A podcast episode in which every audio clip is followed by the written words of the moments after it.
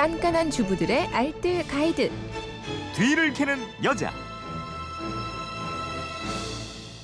네, 해도 해도 끝이 없는 청소를 즐겁게 해드리겠습니다. 뒤를 캐는 여자 곽지연 리포터입니다. 어서 오세요. 네, 안녕하세요. 네, 휴대폰 뒷번호 1120님인데 방충망은 자주 하다 보니 이제 어느 정도 능숙하게 청소를 잘 하는데 창밖 난간 청소가 어렵습니다. 걸레로 열심히 닦아도 매일 먼지가 쌓여서 고민입니다. 손쉽게 청소할 수 있는 방법이 없을까요? 이렇게 발코니 난간 청소법에 대해서 문의하셨는데 네. 이거 방법이 있겠죠?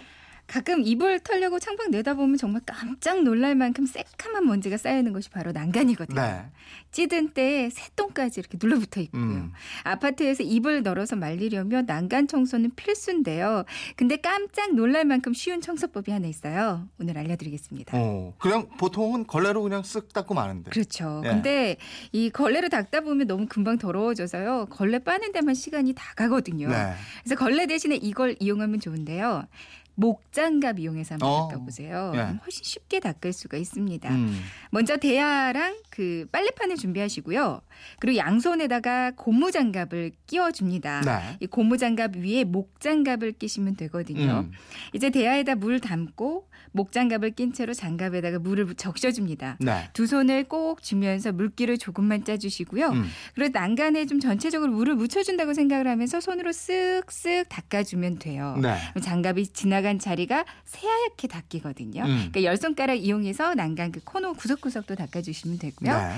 장갑이 더러워지면 이제 왼손이랑 오른손을 바꿔 끼면 그 장갑의 윗면까지 사용할 수가 있어서 좋습니다. 네. 가로로 된 틀을 닦고요. 아래 세로로 된 틀도 이렇게 위아래로 두세 번 정도만 훑어주시면 네. 돼요. 그럼 더러워진 장갑은 어떻게 해요? 빨래판에 그냥 빨아요? 아, 맞습니다. 역시 손 씻듯이 장갑에다 비누를 살짝 묻히고요. 이제 빨래판에다가 대고 그냥 손바닥을 빡빡 문지르기만 하면 예. 그 장갑의 때가 금방 가시거든요. 음. 다시 손 씻듯이 물에 헹궈서 난간을 한 번 더 닦고 또 한 번 빨래판에 문지르고 헹구고 닦고 이런 식으로 청소를 해주시면 음. 돼요. 그러니까 걸레를 빨고 짜고 하는 것보다 훨씬 편하고요. 손목에 무리가 안 가서 좋거든요. 네. 주부들의 손목은 소중하니까.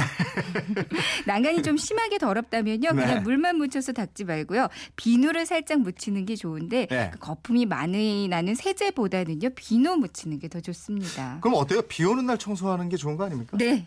이 비가 내리다가 그쳤다면 물기가 마르기 전에 얼른 난간 청소부터 해보세요. 네. 그러니까 빗물에 먼지가 붙어 있는 상태이기 때문에 난간이 깨끗하게 닦이거든요. 네. 알려드린 대로 고무장갑 끼고요. 그 위에 목장갑 끼고 닦아주시면 됩니다. 그 목장갑은 또 창문에 설치된 블라인드 닦을 때도 아주 좋잖아요. 네, 그렇습니다. 그 우드나 알루미늄으로 된 블라인드 보면요. 수십 개의 판에 먼지가 소복이 쌓여 있잖아요. 네. 한줄 닦으면 걸레가 바로 까맣게 되고요. 음. 이때도 걸레 대신에 목장갑으로 닦아주면 좋은데요. 음. 고무장갑 끼고 그 위에 목장갑 끼고요. 블라인드 완전히 내리고 네. 이렇게 한 손씩 한 칸씩 한 칸씩 손으로 쓱 밀어주면 먼지가 쉽게 제거될 거예요. 음. 8674님은 확장형 발코니 유리 창문은 어떻게 닦아야 할까요? 안쪽 유리는 닦겠는데 바깥쪽 음. 유리는 엄두가 안 나요 이러셨는데 글쎄 이것도 직접 닦을 수 있을까요? 아, 그러니까요. 창 문 안쪽은요. 그러니까 네. 유리 세정제랑 신문지를 이용해서 닦는 게 가장 깨끗해져요. 예. 닦고 나서 린스로 코팅하듯이 한 번 더 마무리를 해주면 먼지가 덜 붙으니까 한 번씩 해주시는 것도 좋겠고요. 네. 근데 이렇게 안쪽은 비교적 쉬운데 바깥쪽의 유리 청소는 그냥 셀프로 하긴 좀 찾아봐도 그 방법이 그러게. 없더라고요. 예. 업체에다 물어봤더니 좀 위험하다고 전문가한테 네. 맡겨야 한다고 하고요. 일단 마트 가면 그 창문용 밀대 걸레 이렇게 길쭉한 거 팔아요. 네, 네. 이거 하나 준비해서 물 묻혀서 살짝 짜주고 그 거실의 큰 창의 경우에는 팔이 이렇게 한 번에 닿지 않으니까요. 음, 음. 한쪽에서 반을 닦고 반대편에서 나머지 반을 닦아주시면 음, 됩니다. 음. 근데 좀 완벽하게 닦기는 어렵고요. 또 어차피 비 오고 바람 불면 금방 더러워지니까 네. 집에서는 이렇게 가볍게 한 번씩 만 닦아주시는 게 좋겠습니다. 음. 근데 혹시 그 이중 유리창 바깥쪽 깨끗하게 닦는 노하우 알고 계신 분들은요.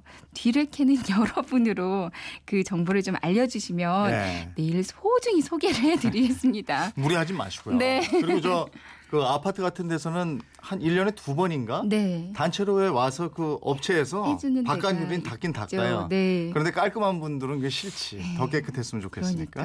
네, 살림에 대한 궁금증은 어디로 문의합니까? 네, 그건 이렇습니다. 인터넷 게시판이나 MBC 미니 또 휴대폰 문자 샵 8001번으로 보내주시면 되는데요. 문자로 보내실 때는 짧은 건 50원, 긴 건 100원의 이용료가 있습니다. 네, 지금까지 뒤를 캐는 여자 곽지연 리포터였습니다. 고맙습니다. 네, 고맙습니다.